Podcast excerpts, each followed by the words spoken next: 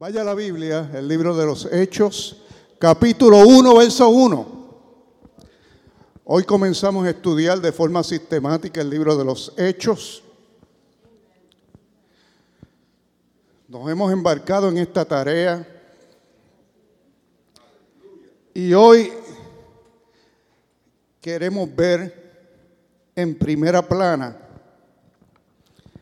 la obra extraordinaria del Espíritu Santo en la iglesia primitiva, que debe ser una obra que nosotros vivamos también en el año 2022, usted lo sabía, porque dice la Biblia que Dios es el mismo ayer, hoy y por siempre. Y nosotros, nosotros debemos desear ser una iglesia llena del Espíritu Santo, dirigida por el Espíritu Santo, hacedora de la voluntad de Dios. ¿Alguien dice amén? Así que el mensaje de hoy es el, nacimiento de la iglesia. Vamos a hablar cómo nació la iglesia, porque la iglesia nace después de la resurrección. La semana pasada hablamos de la resurrección de Cristo.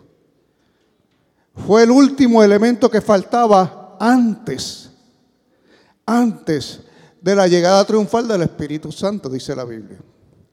Así que hoy entramos en esta materia le exhorto a mis hermanos a que usted no solamente sea un hacedor de la palabra, perdón, un oidor de la palabra, sino que vaya y estudie este capítulo completo en su tiempo, Hechos capítulo 1, para que usted se siga gozando en lo que Dios hizo en un principio. Hechos capítulo 1, voy a leer hasta el 5 Hoy hablamos del nacimiento de la iglesia. En el primer tratado, oh Teófilo, hablé acerca de todas las cosas que Jesús comenzó a hacer y a enseñar hasta el día en que fue recibido arriba, después de haber dado mandamientos por el Espíritu Santo a los apóstoles que había escogido a quienes también después de haber padecido se presentó vivo con muchas pruebas indubitables, apareciéndosele durante 40 días y hablándoles acerca del reino de Dios. Y estando juntos, les mandó que no se fueran de Jerusalén, sino que esperasen la promesa del Padre, la cual les dijo, oísteis de mí porque Juan ciertamente bautizó con agua, mas vosotros seréis bautizados con el Espíritu Santo dentro de no muchos días. ¿Cuántos alaban su nombre? Es que la Biblia da sola, Padre, gracias, porque es el Espíritu Santo lo que faltaba a la iglesia, Señor lo que, lo que ha hecho la diferencia, Señor. Y sin el Espíritu Santo no podemos continuar, Señor. Te damos gracias y gloria en el nombre del Padre, del Hijo y del Espíritu Santo. Amén y amén. Puede sentarse en esta hora. Aleluya. El libro de Hechos comienza la historia de la iglesia con una promesa. Dios le hace una promesa a través de este libro que van a ser bautizados por el Espíritu Santo en unos días. Escuche bien. Pero ¿por qué le hace esta promesa? Porque la iglesia no podía comenzar ni siquiera funcionar sin el Espíritu Santo.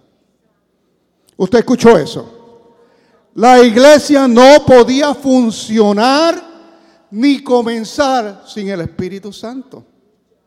Jesucristo estuvo en la, eh, en la tierra, pero la iglesia no empezó con Jesucristo.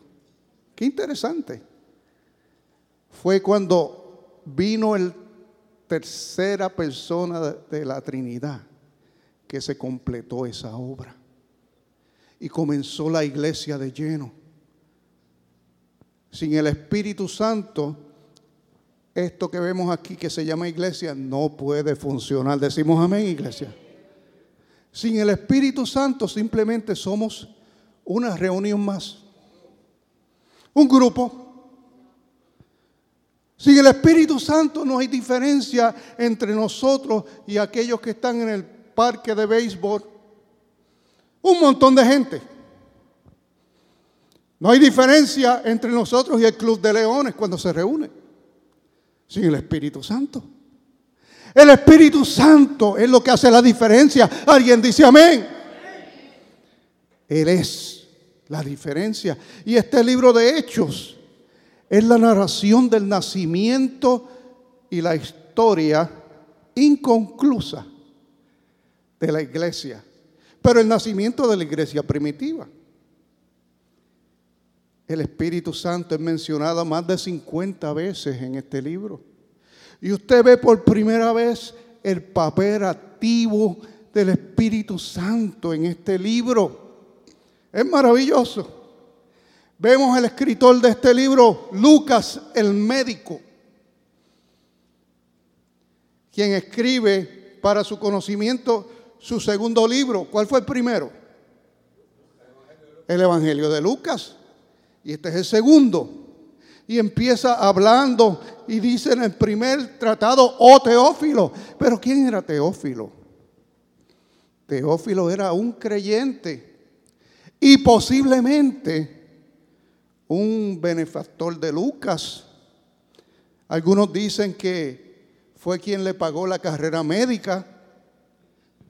Otros dicen que apoyaba a Lucas en sus viajes misioneros. Vea qué interesante, hermano. Porque unos irán a las misiones y otros apoyarán con su dinero. ¿Cuántos alaban a Dios? Unos apoyan con sus oraciones, otros apoyan con su dinero, otros van a las misiones, pero entre los tres reciben la recompensa del cielo. Así es como funciona la iglesia. Y Lucas le escribe este libro a su benefactor, Teófilo. Creo que Teófilo significa el que Dios ama, ¿verdad? Teófilo. En primer lugar, habla, habla de la abundancia de pruebas y de testigos de la resurrección de Cristo. Esto es un hecho histórico. La resurrección de Cristo es histórica, hermano. No solamente es espiritual, hay más de 500 testigos cristianos y muchos más testigos seculares hay historiadores como Josefo que escribieron sobre estas cosas, hermano. Historiadores respetados. La arqueología respalda todas estas cosas. La resurrección de Cristo es un evento que no se pudo inventar nadie, porque aún el calendario que dice que estamos en el año 2022 está basado en la resurrección de Cristo. Alguien alaba al Señor. ¿Ah?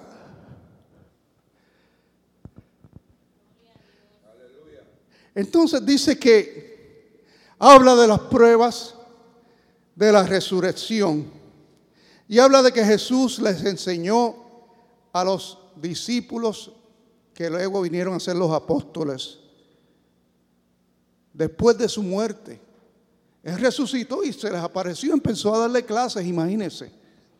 Qué bendición recibiendo clases, enseñanza de Cristo resucitado. Yo, a veces pienso en esas cosas y yo digo, ¿cómo sería eso? Con ese brillo, con, con esa unción en Cristo, enseñándole cosas celestiales. Ay, hermano.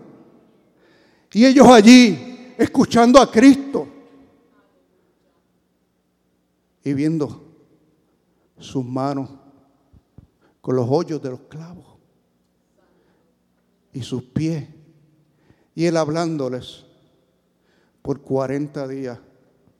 No hay seminario como ese, hermano. Alguien alaba a Dios. No hay universidad como esa, olvídese. Esa es la mejor. Ni Gamaliel. 40 días hablándole, enseñándoles, preparándoles. Entonces dice la Biblia que después de 40 días ascendió al cielo. pero continuaba obrando porque también dice la Biblia que se fue a la diestra del Padre. Alguien alaba al Señor. O sea que simplemente él lo que hizo fue cambiar de posición. Primero su centro de operaciones era en Capernaum, en Israel. Ahora su centro de operaciones era la diestra del Padre. Alguien alaba a Dios. Ahora estaba pero bien conectado. Alguien alaba a Cristo. Estaba ahí al lado. Y venía, y venía el hermano Hugo. Y hacía una oración, ay Señor, por favor, sana a mi esposa. Sana a mi esposa. Y el Espíritu Santo entonces viene y lleva esa oración a Cristo. Y Cristo que está a la diestra del Padre susurra. Necesitamos sanar a la esposa de Hugo. Alguien está alabando al Señor, aleluya. Usted está viendo cómo es la cosa. Ahí está conectado, hermano. Olvídese de otra pala, olvídese de otra conexión. La conexión grande la tenemos nosotros con Cristo a la diestra del Padre. Él es el Señor. Él está a la derecha del Padre, hermano. En segundo lugar, este libro nos enseña la prominencia del Espíritu Santo en todo este libro. Porque Cristo prometió enviar el Espíritu Santo y lo mencionó cuatro veces en el Evangelio de Juan. Puedo mencionarle todos los capítulos, pero se lo voy a olvidar, así que no se lo digo. Pero también en el capítulo 1, verso 8, que leímos al principio, pero recibiréis poder, dijo cuando haya venido sobre vosotros el Espíritu Santo y me seréis testigos. O sea, no podía ser testigo efectivo del Evangelio de Dios hasta que no recibas el poder que viene por el Espíritu Santo. Porque sin el poder simplemente estamos compartiendo conocimiento. Pero cuando estamos en el Espíritu, impartimos conocimiento espiritual, que es diferente. Impartimos vivencia impartimos algo sobrenatural que no podemos explicar.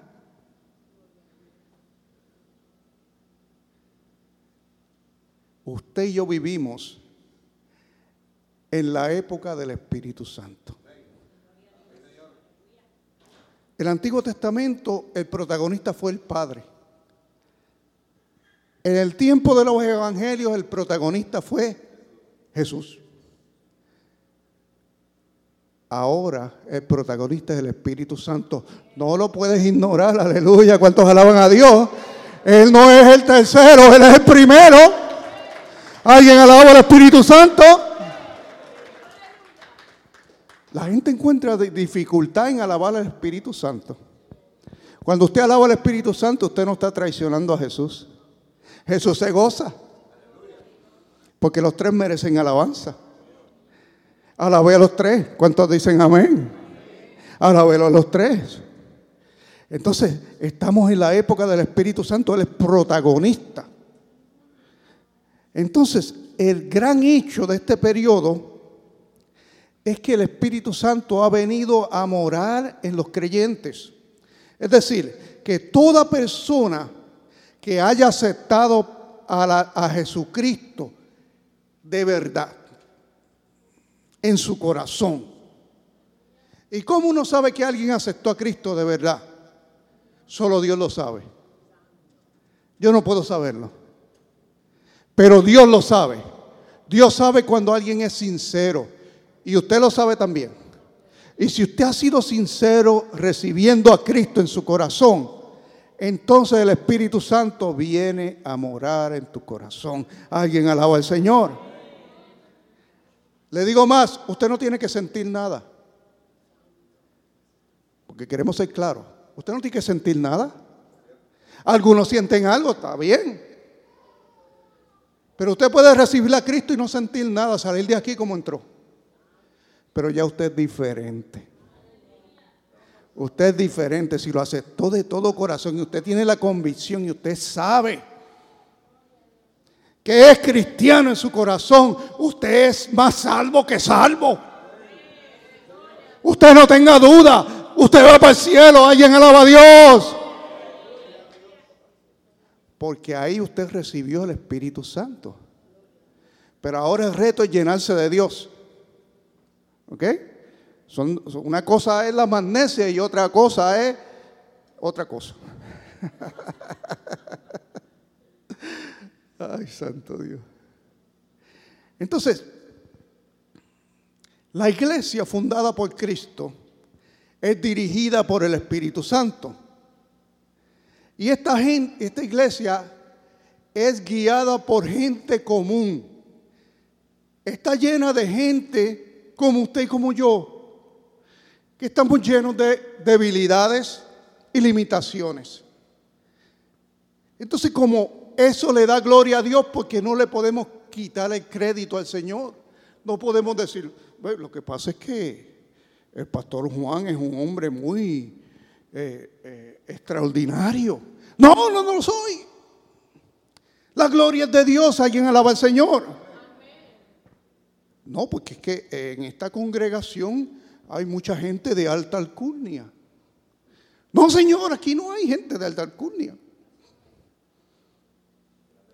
Lo que sucede en este lugar depende del Espíritu Santo. Y toda la gloria y toda la honra es para Dios. Él es el que hace. Alguien alaba su nombre. Él es el que hace. El crédito es para Él.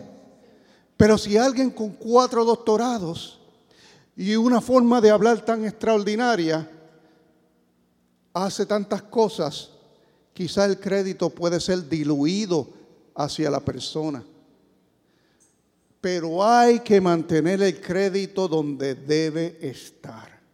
En Cristo Jesús, Señor nuestro. Y a su nombre, iglesia.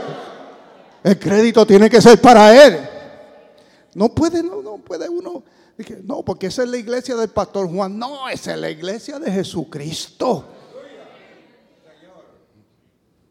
Yo pertenezco a la iglesia del pastor Juan. No, usted pertenece a la iglesia de Jesucristo usted honre al verdadero dueño. ¿Alguien alaba a Dios? Entonces la iglesia es fundada por Cristo, dirigida por el Espíritu Santo, llena de gente con debilidades y limitaciones, pero entonces viene y la reviste con el poder del Espíritu Santo.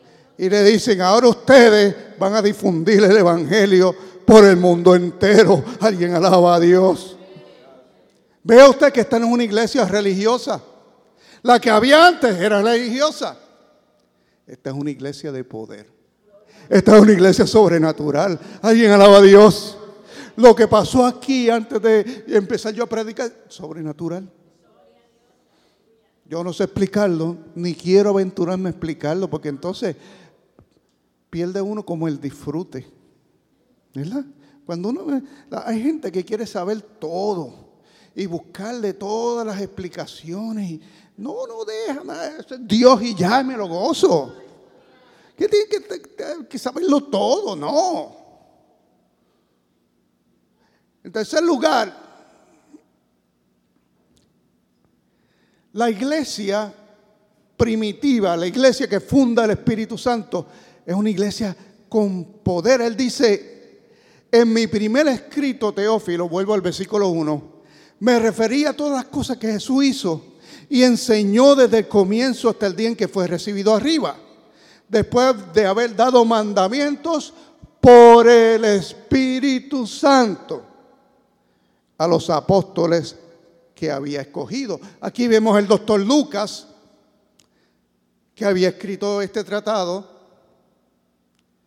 el cual es básicamente la continuación del Evangelio de Lucas. Y lo dice aquí, acerca de todas las cosas que Jesús comenzó a hacer y, enseñar.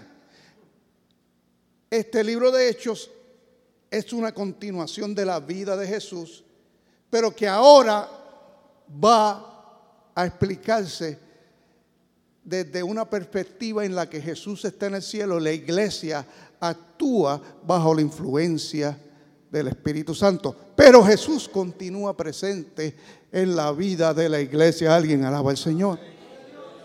Aún hoy en día Él sigue obrando y enseñando desde el lugar ventajoso a través de su palabra, porque eres el verbo y el verbo es la palabra. Y continúa actuando a través del Espíritu Santo. También nos enseña, interesante esto, que los apóstoles tenían el Espíritu Santo antes, que, antes de Pentecostés. Vea, lo dice ahí. Verso 2. Después de haber dado mandamientos por el Espíritu Santo. Todavía no había llegado Pentecostés. Sin embargo, ya él, él, en otra parte dice, reciban el Espíritu Santo antes de Pentecostés. O sea que los apóstoles ya tenían el Espíritu Santo. O sea que hay una diferencia entre una experiencia y otra. Dios nos enseña que estaban incompletos en cierta forma. Necesitaban el bautismo de poder. Necesitaban el bautismo del Espíritu Santo, que es el que nos ciñe y nos llena de poder. Alguien alaba a Dios.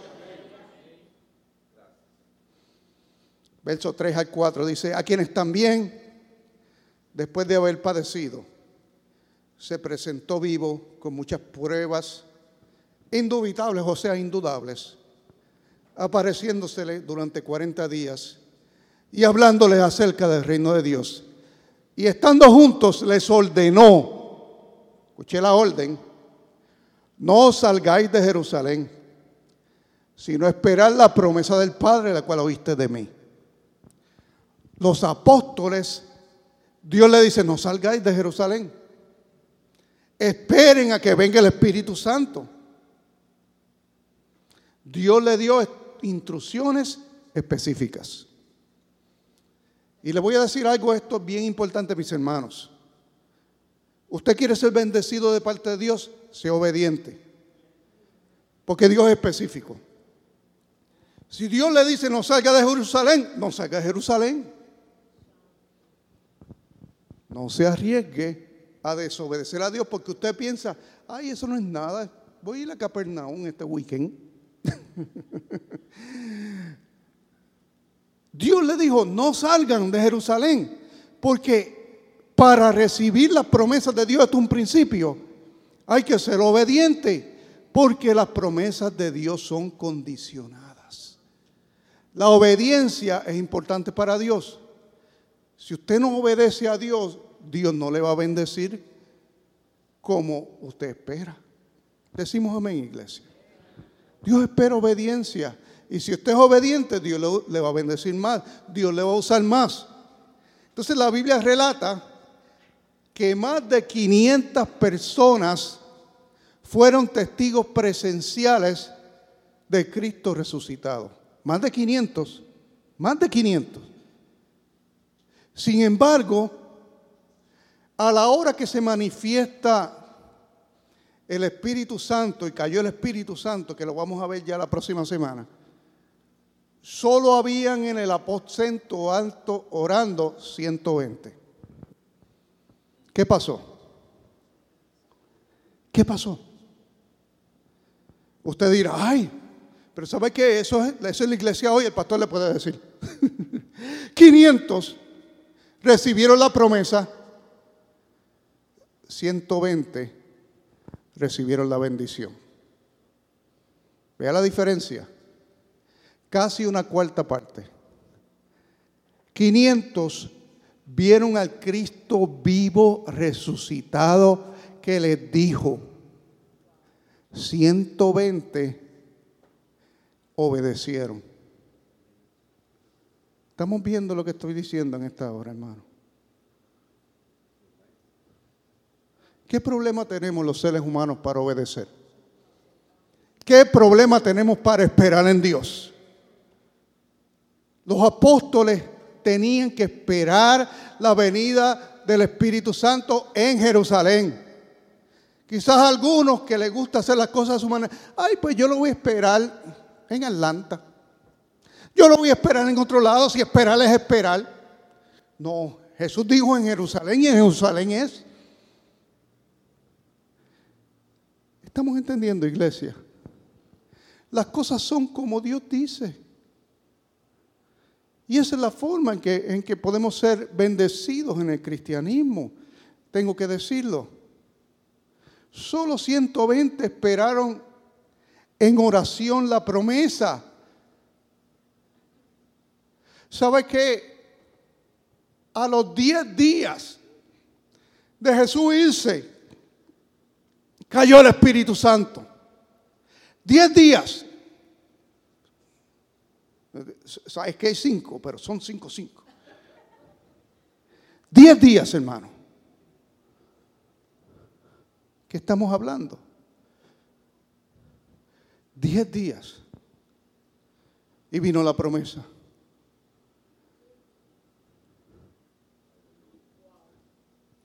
En diez días, una cuarta parte de la iglesia se mantuvo firme. Tres cuartas partes de la iglesia se fue. Qué tragedia humana. Usted dirá, ay, esa gente de antes. ¿Sabe qué? Esa gente de hoy. ¿Será usted de los 120 o de los 500? No me diga porque Dios sabe la respuesta. Dios sabe la respuesta. Y yo oro a Dios que usted sea de los 120. Alguien alaba a Dios. Que usted sea de los 120 para que reciba la bendición. Alabado sea Dios. Ese bautismo era la promesa de Dios. Y Jesús le habló de ello. Jesús le habló de ello. 120, hermano. Verso 5. Porque Juan y con esto voy a terminar. Porque Juan ciertamente bautizó con agua, mas vosotros seréis bautizados con el Espíritu Santo dentro de los muchos días. Jesús no te dice cuántos días, pero fueron diez. Porque si Jesús te dice diez días, la mayor parte de los cabezones se van nueve días y vuelven al día diez. ¿Eso no es, pastor? Si no, yo vengo el día nueve. El nueve, sí, el nueve volvemos.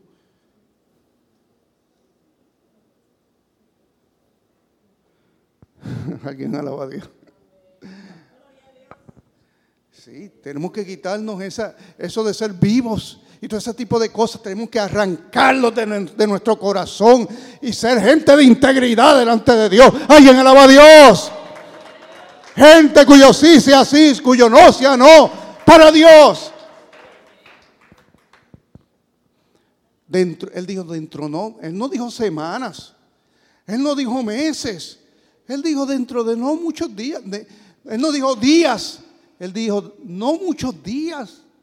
Hermano, no muchos días, un par de días. Eso es todo lo que le voy a decir. y con todo y eso se fue. Entonces, este bautismo llegó de forma poderosa. Y es importante notar que él hace una diferencia en este versículo. Él dice, este no es el bautismo de Juan, que fue en las aguas. Este es un bautismo espiritual, este es diferente. Este ustedes no lo han experimentado, este es nuevo. Alguien alaba a Dios. Y ellos tenían el Espíritu Santo, por lo tanto hay un bautismo diferente. El bautismo del Espíritu Santo, que es el que les da poder a ellos y trae el comienzo de la iglesia. Usted y yo necesitamos ese bautismo. ¿Alguien alaba a Dios? Dale el aplauso al Señor en esta hora.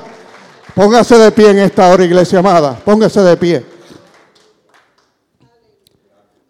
No se vaya de aquí sin recibir a Cristo en su corazón. Si usted tiene dudas o nunca ha recibido a Cristo en el corazón, yo voy a hacer una simple oración, no tiene que venir al frente, porque la salvación es entre usted y Dios, y a mí no me interesan los números, a mí me interesa que la gente se convierta de corazón. Pero a la misma vez le voy a pedir a usted que ahí donde está usted cierre sus ojitos. Mientras hacemos esta oración de salvación para aquellos que desean recibir al Señor en esta hora. Padre, en el nombre poderoso de Jesucristo nuestro Señor, te pedimos perdón por todo pecado y ofensa que hayamos cometido contra ti en nuestra vida. Nos arrepentimos y te pedimos que salves nuestra alma. Creo en ti, Jesús. Límpianos con tu sangre y escribe nuestros nombres en el libro de la vida. Ayúdanos a recibir al Espíritu Santo en esta hora y a perseverar en ti, Señor, a ser tus hijos desde ahora y para siempre, en el nombre de Jesús. Y continúa con los ojitos cerrados mientras aquellos que hicieron esta oración levanta su mano para que lo vean en el cielo. Gracias por esas manos. Para que los vean en el cielo. Gracias Señor. Gracias Señor. Gracias por esas manos. Ahora si usted no ha recibido el bautismo del Espíritu Santo, si usted no ha sentido los ríos de agua viva del Señor, si usted no ha recibido algo sobrenatural en su vida, cuando alaba a Dios y usted es cristiano, en esta hora vamos a orar para que usted lo reciba. Porque creemos en un Dios sobrenatural que quiere impartir poder en tu vida. Así que de la misma forma te pido que levantes tus manos. Y vamos a pedirle a Dios que nos llene de su espíritu. Amén. Oh, gracias Dios. Sí, sí, sí, sí, papá. Ven, ven presencia de Dios. Gracias. Ay, papá, gracias, gracias, gracias, gracias. Oh, gracias Dios mío, en esta hora te pedimos que llenes y bautices con tu espíritu, Señor. Y repartas en esta hora ríos de agua viva por toda la congregación. Ay, Santo, en el nombre de Jesús, y repartas nuevas lenguas. También aquellos, Señor, a quien tú has querido repartirlas, Padre. Y repartas dones, Señor según a ti te plazca, en el nombre poderoso de Cristo Jesús, Señor. Llena en esta hora, Dios. Llena en esta hora cada vasija para gloria de tu nombre, Señor. En el nombre de Jesús, de la cabeza a los pies, Espíritu Santo. En el nombre poderoso de Jesús. Aleluya. Aleluya, aleluya.